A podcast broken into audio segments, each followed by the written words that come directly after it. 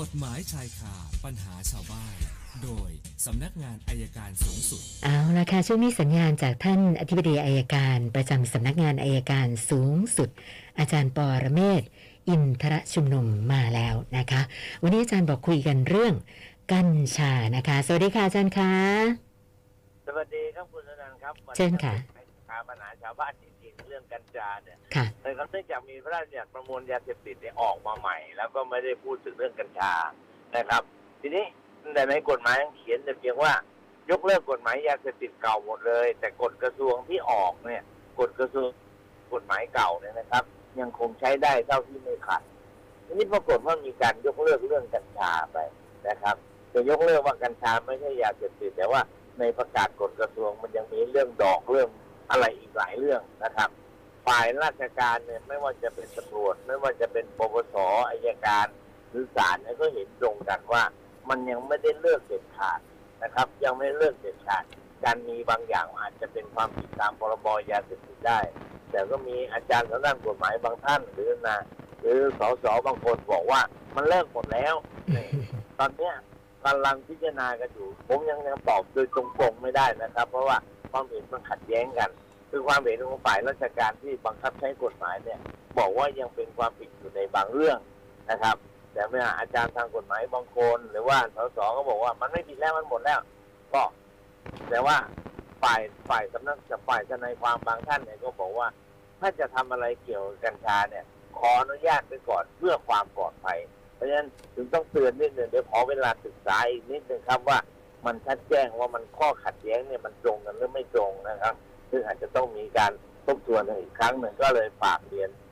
ประชาชนทั่วไปที่ที่เกี่ยวข้องกัญชาถ้าอะไรที่จำเป็นจะขออนุญาตได้ก็ขอไว้ก่อนนะเพื่อป้องกันครับ เอาละวันนี้เอาแค่นี้ก่อนมีเวลามากเลยครับคำค่ะถาม คำถามเริ่มจากท่านแรกคุณสุรพลอาจารย์บอกว่า เป็นหนี้บัตรเครดิต โดนฟ้อง แล้วก็ตอนนี้มาถึงขั้นตอนของมีหมายบังคับคดี มาติดหน้าบ้าน คือจากหมายเนี่ยเขาบอกว่า มีระบุข้อความว่าอ่าถ้าไม่ดำเนินการจ่ายหนี้ภายใน 5 วันจะยึดทรัพย์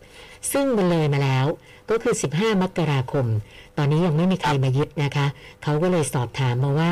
จะทำยังไงต่อดี เพราะยังไงก็ไม่มีเงินตกงานอยู่อะค่ะอาจารย์เดี๋ยวเดี๋ยวเดี๋ยวเดี๋ยวเอ๊ะหนังสือจากไหนอะบอกจะยึดทรัพย์เนี่ยเขาบอกว่าเป็นหมายจากกรมบังคับคดีอะค่ะอ๋อถ้าเป็นหมายสารเนี่ยก็คงพูดได้ก็จะการบังคับคดีกันตลอดถ้าไม่มีทรัพย์ยึดก็ไม่มีอะไรครับ ค่ะนะ คือคือต้องเข้าใจว่าไอ้เรื่องแบบเนี้ยมันไม่ใช่เรื่องของคุกเรื่องของตารางค่ะเขาจะยึดทรัพย์สินทีนี้ถ้าเราไม่มีทรัพย์สินให้ยึดเขาก็ยึดไม่ได้ เขาจะยึดได้อีกอย่างนึงก็เรื่องของแบ่งชำระหนี้จากเงินเดือน ถ้าเป็นเอกชนนะครับค่ะเป็นเงินเดือนเราต้องเหลือไม่น้อยกว่าสองหมื่นเขาถึงจะเขาถึงจะอายัดได้ครับอ๋อค่ะ แล้วก็ท่านต่อไปคุณรัชชานนท์นะคะ บอกว่าเอ่อซื้อบ้านและที่ดินในกรุงเทพไว้ แล้วก็ใส่ครับชื่อเขาเป็นเจ้าของคนเดียวนะคะ ทีนี้คุณพ่อคุณแม่ที่ต่างจังหวัดนะจะยกบ้านและที่ดินที่ต่างจังหวัดให้ ก็เลยอยากจะทราบว่านะถ้าเรามีชื่อเป็นเจ้าของบ้านและที่ดินสองแปลงกรุงเทพหนึ่งต่างจังหวัดหนึ่งเนี่ย เราต้องมีเสียภาษีเสียค่าใช้จ่ายอะไรเพิ่มเติมไหมคะอาจารย์อ๋อไม่เกี่ยวครับ ถ้าที่ดินเดี๋ยวต้องแยกก่อนนะ ถ้าค่ะเป็นบ้านเนี่ยไม่เกี่ยวครับ ถ้าเป็นบ้านเนี่ย ก็ถ้ายกให้ก็รับค่าธรรมเนียมอ่า ไปจ่ายค่าธรรมเนียมและเสียภาษีตัวนั้นทีเดียวค่ะนะครับ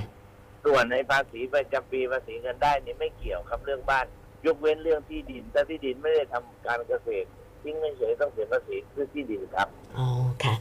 แล้วก็คุณปัทมานะสอบถามกรณีลูกสาว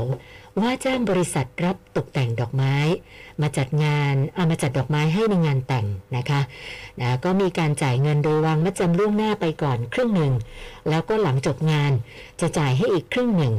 ทีนี้วันงานเนี่ยปรากฏว่าทีมงานมาจัดดอกไม้ล่าช้า แล้วก็ดอกไม้ที่เอามาจัดก็ไม่สวยงามอย่างที่คุยกันนะอ่าอยู่ช่วงยังไม่ทันจะเลิกงานเนี่ยเขาบอกว่าบางส่วนก็เริ่มเหี่ยวเฉา ก็เลยสงสัยว่าอ่าไอ้เงินอีกครึ่งหนึ่งที่เรายังไม่ได้จ่ายเนี่ยนะคะเราทำอะไรได้บ้างไหม หรือว่าควรจะทำยังไงดี หรือร้องเรียนที่ไหนดีคะอาจารย์คือเองเลยนะครับค่ะเสร็จแล้วเนี่ยเราต้องบอกว่าก็ดอกไม้มันมีปัญหายังไง มันไม่เป็นไปตามสัญญายังไง เราอาจจะไม่จ่ายเต็มตามจำนวนที่ตกลงกันได้ครับ ค่ะนะแล้วก็มีของคุณสุดารัตน์สั่งสินค้าออนไลน์ ทีนี้มีบริษัทที่เขานำมาส่งเนี่ยเขาโทรมา คุณสุดารัตน์ก็บอกว่ากำลังจะถึงบ้านให้รอสักครู่ปนักปรากฏว่าพนักงานไม่รอค่ะอาจารย์ ก็โยนกล่องอาพัสดุเข้าไปในบ้านนะพอมาเปิดกล่องดูปรากฏว่า